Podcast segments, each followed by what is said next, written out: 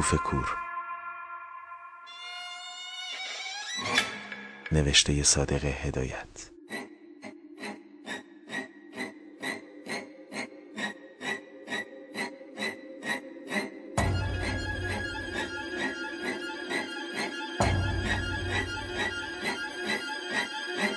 با صدای فرزام رنجبر.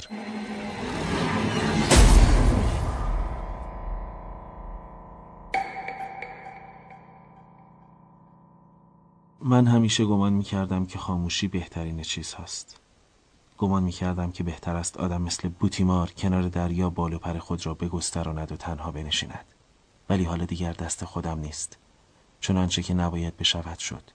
کی می‌داند شاید همین الان یا یک ساعت دیگر یک دست گزمه مست برای دستگیر کردنم بیایند. من هیچ مایل نیستم که لاشه خودم را نجات بدهم. به علاوه جای این کار هم باقی نمانده. بر فرض هم که لکه های خون را محو بکنم ولی قبل از اینکه به دست آنها بیفتم یک پیاله از آن بغلی شراب از شراب موروسی خودم که سر رفت گذاشتم خواهم خورد. حالا می‌خواهم سر تا سر زندگی خودم را مانند خوشه انگور در دستم بفشارم و آن را. نه شراب آن را. قطره قطره در گلوی خشک سایم مثل آب تربت بچکانم. فقط می‌خواستم پیش از آنکه بروم دردهایی که مرا خورده خورده مانند خوره یا سلع گوشه این اتاق خورده است روی کاغذ بیاورم. چون به این وسیله بهتر می‌توانم افکار خودم را مرتب و منظم بکنم. آیا مقصودم نوشتن وصیت‌نامه است؟ هرگز. چون نه مال دارم که دیوان بخورد و نه دین دارم که شیطان ببارد وانگهی چه چیزی روی زمین می‌تواند برایم کوچکترین ارزشی داشته باشد؟ آنچه که زندگی بوده است از دست دادم. گذاشتم و خواستم از دست برود و بعد از آنکه من رفتم به درک. می‌خواهد کسی کاغذ پاره های مرا بخواند می‌خواهد هفتاد سال هم نخواند. من فقط برای این احتیاج به نوشتن که اجالتا برایم ضروری شده است می نویسم من محتاجم. بیش از پیش محتاجم که افکار خودم را به موجود خیالی خودم به سایه خودم ارتباط بدهم. این سایه شومی که جلوی روشنایی پی سوز روی دیوار خم شده و مثل این است که آنچه که می نویسم به دقت می و می بلد. این سایه حتما بهتر از من می‌فهمد. فقط با سایه خودم می‌توانم خوب حرف بزنم. اوست که مرا وادار به حرف زدن می کند فقط او می‌تواند مرا بشناسد. او حتما می‌فهمد. می‌خواهم اصاره نه شراب تلخ زندگی خودم را چکه چکه در گلوی خشک سایم چکانیده به او بگویم این زندگی من است.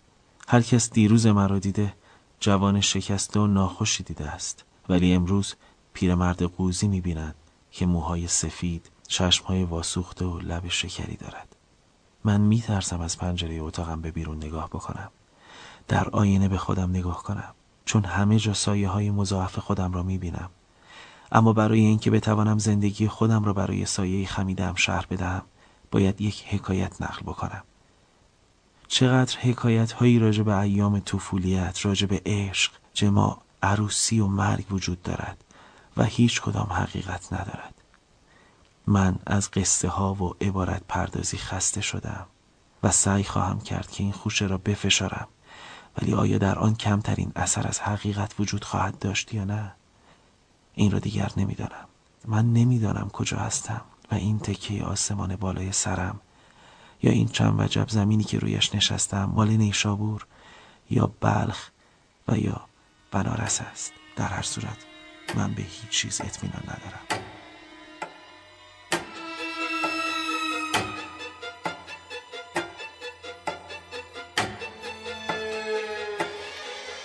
من از بس چیزهای متناقض دیده و حرفهای جور به جور شنیدم و از بس که دید چشمهایم روی سطح اشیای مختلف ساییده شده. این قشر نازک و سختی که روح پشت آن پنهان است حالا هیچ چیز باور نمی کنم. به سقل و ثبوت اشیا به حقایق آشکار و روشن همین الان هم شک دارم. نمی‌دانم اگر انگشتانم را به هاون سنگی گوشه حیاتمان بزنم و از او بپرسم آیا ثابت و محکم هستی؟ در صورت جواب مثبت باید حرف او را باور کنم یا نه؟ آیا من یک موجود مجزا و مشخص هستم؟ نمی‌دانم. ولی حالا که در آینه نگاه کردم خودم را نشناختم. نه آن من سابق مرده است. تجزیه شده ولی هیچ صد و مانعی بین ما وجود ندارد. باید حکایت خودم را نقل بکنم ولی نمی‌دانم باید از کجا شروع کرد. سر تا سر زندگی قصه و حکایت است. باید خوشه انگور را بفشارم و شیره آن را قاشق قاشق در گلوی خشک این سایه پیر بریزم. از کجا باید شروع کرد؟ چون همه فکرهایی که اجالتا در کلم می جوشد مال همین الان است. ساعت و دقیقه و تاریخ ندارد. یک اتفاق دیروز ممکن است برای من کهنه و بی تأثیرتر از یک اتفاق هزار سال پیش باشد. شاید از اونجایی که همه روابط من با دنیای زنده ها بریده شده یادگاری های گذشته جلوم نقش میبندد. گذشته، آینده، ساعت، روز، ماه و سال همه برایم یکسان است. مراحل مختلف بچگی و پیری برای من جز حرفهای پوچ چیز دیگری نیست. فقط برای مردمان معمولی برای رجاله ها رجاله با تشدید رجاله. همین لغت را می جستم برای رجاله ها که زندگی آنها موسم و حد معینی دارد مثل فصل های سال و در منطقه معتدل زندگی واقع شده است صدق می کند ولی زندگی من همش یک فصل و یک حالت داشته. مثل این است که در یک منطقه سرد سیر و در تاریکی جاودانی گذشته است. در صورتی که میان تنم همیشه یک شعله می سوزد و مرا مثل شم آب می کند میان چهار دیواری که اتاق مرا تشکیل می دهد و حساری که دور زندگی و افکار من کشیده شده زندگی من مثل شم خورده خورده آب می شود. نه اشتباه می کنم. مثل یک کنده هیزم تر است که گوشه دیگدان افتاده و به آتش هیزم های دیگر برشته و زغال شده ولی نه سوخته است و نه تر و تازه مانده. فقط از دود و دم دیگران خفه شده. اتاقم مثل همه اتاقها با خشت و آجر روی خرابه هزاران خانه قدیمی ساخته شده. بدنه سفید کرده و یک حاشیه کتیبه دارد. درست شبیه مقبره است. کمترین حالات و جزئیات اتاقم کافی است که ساعتهای دراز فکر مرا به خودش مشغول بکند مثل کارتنک کنج دیوار. چون از وقتی که بستری شدم به کارهایم کمتر رسیدگی می کنند میخ طویله ای که به دیوار کوبیده شده جای ننوی من و زنم بوده و شاید بعدها هم وزن بچه های دیگر را متحمل شده است. کمی پایین میخ از گچ دیوار یک تخته برآمده و از زیرش بوی اشیا و موجوداتی که سابق بر این در این اتاق بودند استشمام می شود به طوری که تاکنون هیچ جریان و بادی نتوانسته است این بوهای سمج و تنبل و قلیز را پراکنده بکند. بوی عرق تن بوی ناخوشی های قدیمی بوی دهن بوی پا بوی تن بوی شاش بوی روغن خراب شده بوی حسیر پوسیده و خاگینه سوخته بوی پیازداغ بوی جوشانده بوی پنیرک و مامازی بچه بوی اتاق پسری که تازه تکلیف شده. بوی بخارهایی که از کوچه آمده و بوهای مرده یا در حال نزع که همه آنها هنوز زنده هستند و علامت مشخصه خود را نگه داشتند. خیلی بوهای دیگر هم هست که اصل و منشأ آنها معلوم نیست ولی اثر خود را باقی گذاشتند. اتاقم یک پستوی تاریک است و به توسط دو دریچه با خارج با دنیای رجاله ها ارتباط دارد. یکی از آنها رو به حیات خودمان باز می شود و دیگری رو به کوچه است. از آنجا مرا مربوط به شهر ری می کنند شهری که عروس دنیا مینامند و هزاران کوچه پس کوچه و خانه های توسری خورده و مدرسه و کاروان سرا دارد. شهری که بزرگترین شهر دنیا به حساب می آید پشت اتاق من نفس می کشد و زندگی می کند اینجا گوشه اتاقم وقتی که چشمهایم را به هم می‌گذارم سایه های محو و مخلوط شهر آنچه که در من تأثیر کرده. با کوشک ها مسجد ها و باغهایش همه جلوی چشمم مجسم می شود این دو دریچه مرا با دنیای خارج با دنیای رجاله ها مربوط می کند ولی در اتاقم یک آینه به دیوار است که صورت خودم را در آن می بینم در زندگی محدود من آینه مهمتر از دنیای رجاله هاست که با من هیچ ربطی ندارد.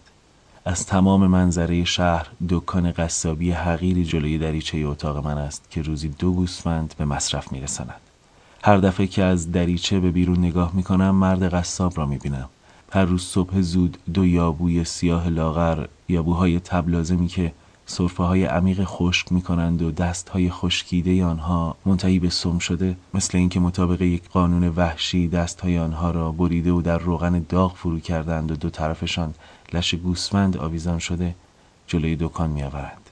مرد قصاب دست چرب خود را به ریش هن و بستش می کشد اول لاشه گوسفندها را با نگاه خریداری ورانداز می کند بعد دوتا از آنها را انتخاب می کند دنبه آنها را با دستش وزن می کند بعد می‌برد و به چنگک دکانش میآویزد.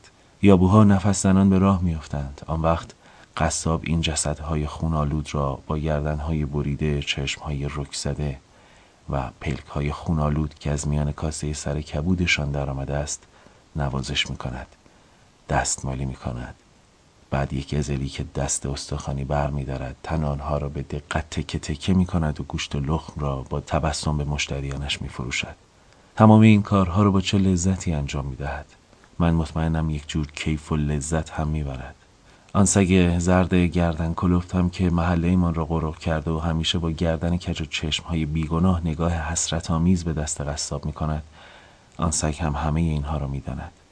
آن سگ هم می داند که قصاب از شغل خودش لذت می برد. کمی دورتر زیر یک تاقی پیرمرد عجیبی نشسته که جلویش بساتی پهن است توی سفره او یک دستقاله دو تا نل چند جور مهره رنگین یک گزلیک یک تلموش یک گازنبر زنگ زده یک آب دوات کن یک شانه دندان شکسته یک بیلچه و یک کوزه لعابی گذاشته که رویش را دستمال چک انداخته ساعتها، روزها، ماهها من از پشت دریچه به اون نگاه کردم. همیشه با شال گردن چرک عبایی شطوری یخه باز که از میان او پشمهای سفید سینهش بیرون زده با پلکای واسوخته که ناخوشی سمج و بیهیایی آن را می‌خورد و تلسمی که به بازویش بسته به یک حالت نشسته است. فقط شبهای جمعه با دندانهای زرد و افتادهش قرآن می‌خواند. گویا از همین راه نان خودش را در میآورد. چون من هرگز ندیدم کسی از او چیزی بخرد. مثل این است که در کابوس هایی که دیدم اغلب صورت این مرد در آنها بوده است. پشت این کله مازویی و تراشیده او که دورش امامی شیر و شکری پیچیده پشت پیشانی کوتاه او چه افکار سمج و احمقانه ای مثل علف هرز رویده است. گویا سفره روبروی پیرمرد و بسات خنزر پنزر او با زندگیش رابطه مخصوص دارد. چند بار تصمیم گرفتم بروم با او حرف بزنم و یا چیزی از بساتش بخرم اما جرأت نکردم. دایم به من گفت این مرد در جوانی کوزگر بوده و فقط همین یک دانه کوزه را برای خودش نگه داشته و حالا از خورده فروشی نان خودش را در میآورد. اینها رابطه من با دنیای خارجی بود. اما از دنیای داخلی فقط دایم و یک زن لکاته برایم مانده بود. ولی ننه جون دایه او هم هست. دایه هر دومان است. چون نه تنها من و زنم خیش و قوم نزدیک بودیم بلکه ننه جون هر دومان را با هم شیر داده بود.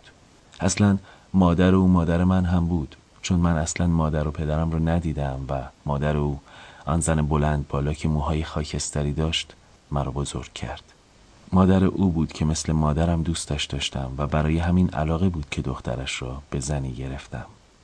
از پدر و مادرم چند جور حکایت شنیدم. فقط یکی از این حکایت ها که ننه جون برایم نقل کرد پیش خودم تصور می‌کنم باید حقیقی باشد. ننه جون برایم گفت که پدر و عمویم برای در دوقلو بودند. هر دوی آنها یک شکل یک قیافه و یک اخلاق داشتند و حتی صدایشان یک جور بوده به طوری که تشخیص آنها از یکدیگر کار آسانی نبوده است. علاوه بر این یک رابطه معنوی و حس همدردی هم بین آنها وجود داشته. به این معنی که اگر یکی از آنها ناخوش می شده دیگری هم ناخوش می شده است. به قول مردم مثل سیبی که نصف کرده باشند بالاخره هر دوی آنها شغل تجارت را پیش می‌گیرند و در سن 20 سالگی به هندوستان می روند و اجناس ری را از قبیل پارچه های مختلف مثل منیره، پارچه گلدار، پارچه پنبهی، جربه، شال، سوزن، ظروف سفالی، گل سرشور و جلد قلمدان به هندوستان می بردند و می فروختند. پدرم در شهر بنارس بوده و عمویم را به شهرهای دیگر هند برای کارهای تجارتی میفرستاده. بعد از مدتی پدرم عاشق یک دختر باکره بوگامداسی رقاص معبد لینگوم می شود. کار این دختر رقص مذهبی جلوی بت بزرگ لینگوم و خدمت بتکده بوده است. یک دختر خونگرم زیتونی با پستانهای لیمویی، چشمهای درشت مورب، ابروهای باریک به هم پیوسته که میانش را خال سرخ میگذاشته. حالا می توانم پیش خودم تصورش را بکنم که بوگامداسی یعنی مادرم با ساری ابریشمی رنگین زردوزی سینه باز سربند دیبا گیسوی سنگین سیاهی که مانند شب ازلی تاریک و در پشت سرش گره زده بود علنگوهای مچ پا و مچ دست حلقه طلایی که از پری بینی گذرانده بود چشمهای درشت سیاه خمار و مورب. دندانهای براق با حرکات آهسته مرموزی که به آهنگ ستار و تنبک و تنبور و سنج و کرنا میرقصیده یک آهنگ ملایم و یک نواخت که مردهای لخت شالم بسته می‌زدند. آهنگ پرمعنی که همه اسرار جادوگری و خرافات و شهوتها و دردهای مردم هند در آن مختصر و جمع شده بود و به وسیله حرکات متناسب و اشارات شهوت انگیز حرکات مقدس بوگامداسی مثل برگ گل باز می شده لرزشی به طول شانه و بازوهایش می‌داده خم می شده و دوباره جمع می شده است.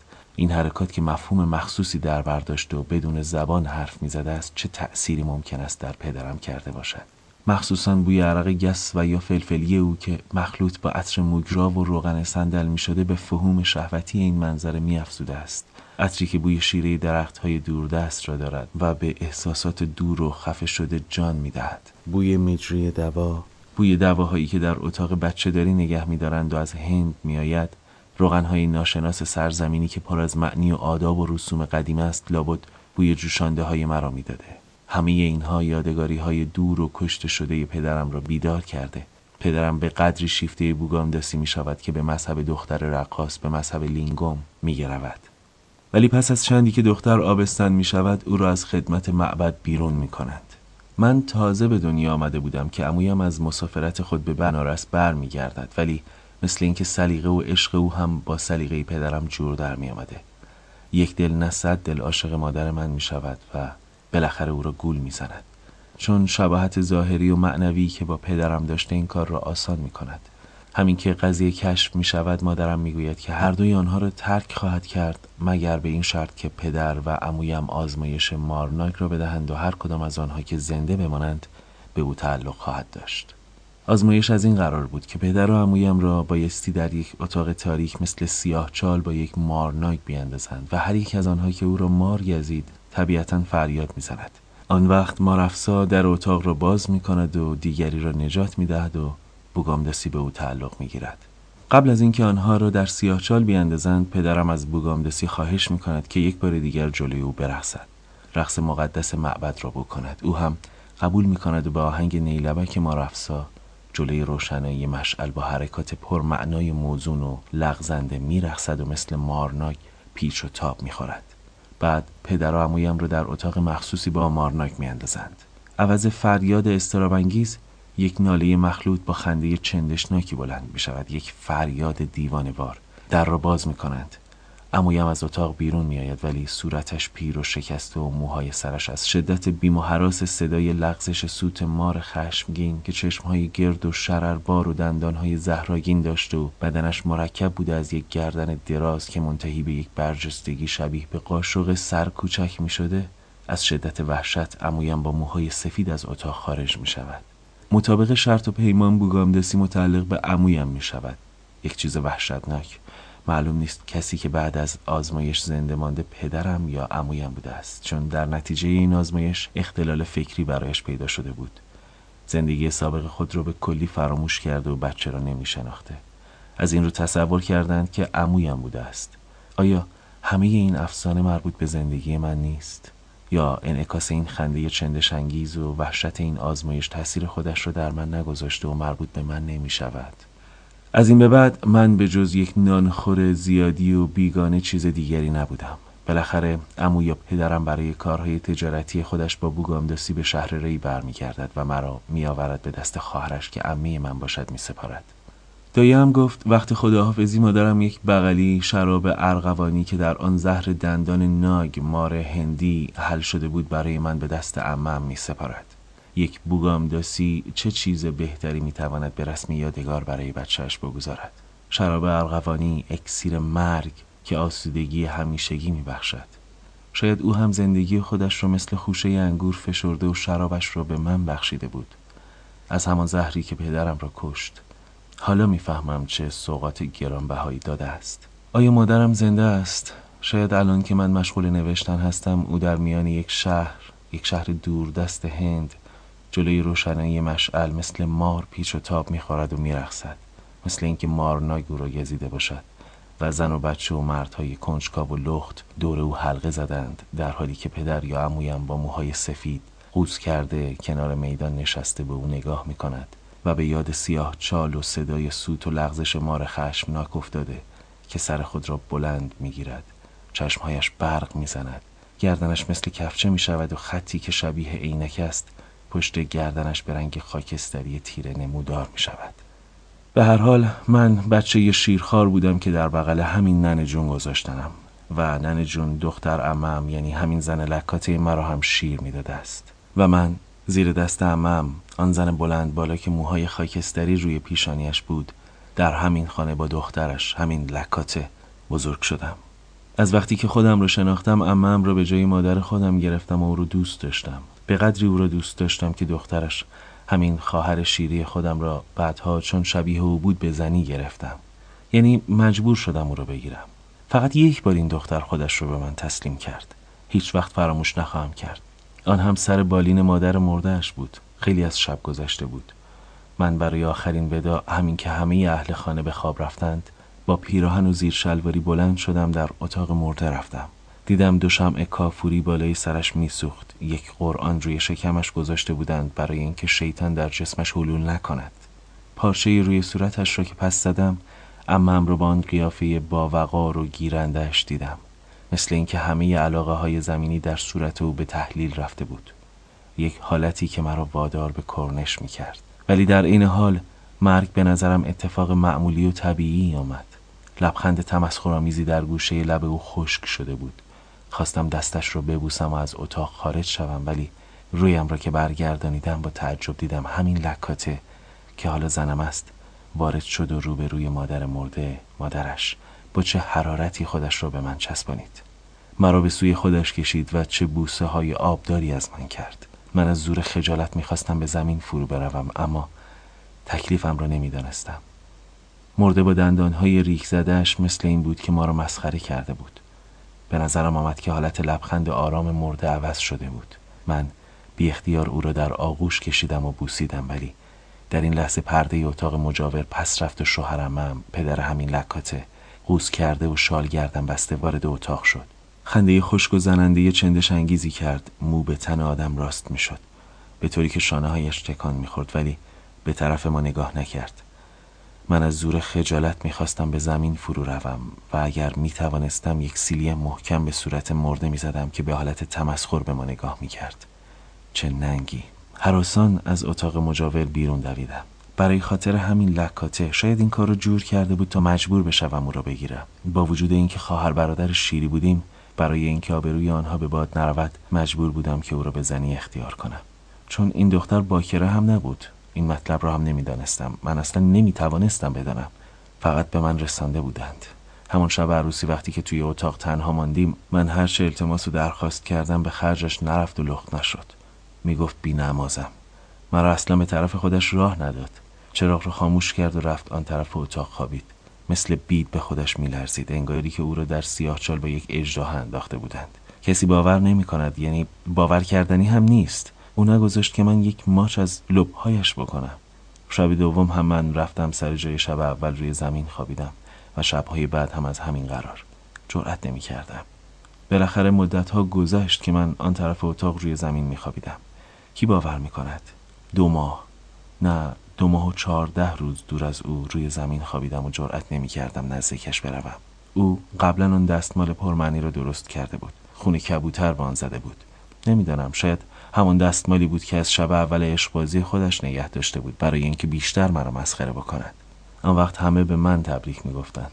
به هم چشمک می‌زدند و لابد توی دلشان می‌گفتند یارو دیشب قله رو گرفته و من به روی مبارکم نمی آوردم به من میخندیدند. به خریت من میخندیدند. با خودم شرط کرده بودم که روزی همه اینها را بنویسم. بعد از آنکه فهمیدم او فاسقهای جفت و تک دارد و شاید به علت اینکه آخوند چند کلمه عربی خوانده بود و او را تحت اختیار من گذاشته بود از من بدش میآمد. شاید می‌خواست آزاد باشد. بالاخره یک شب تصمیم گرفتم که به زور پهلویش بروم. تصمیم خودم را عملی کردم اما بعد از کشمکش سخت او بلند شد و رفت. و من فقط خود را راضی کردم آن شب در رخت خوابش که حرارت تن او به جسم آن فرو رفته بود و بوی او را می‌داد به خوابم غلط بزنم. تنها خواب راحتی که کردم همون شب بود.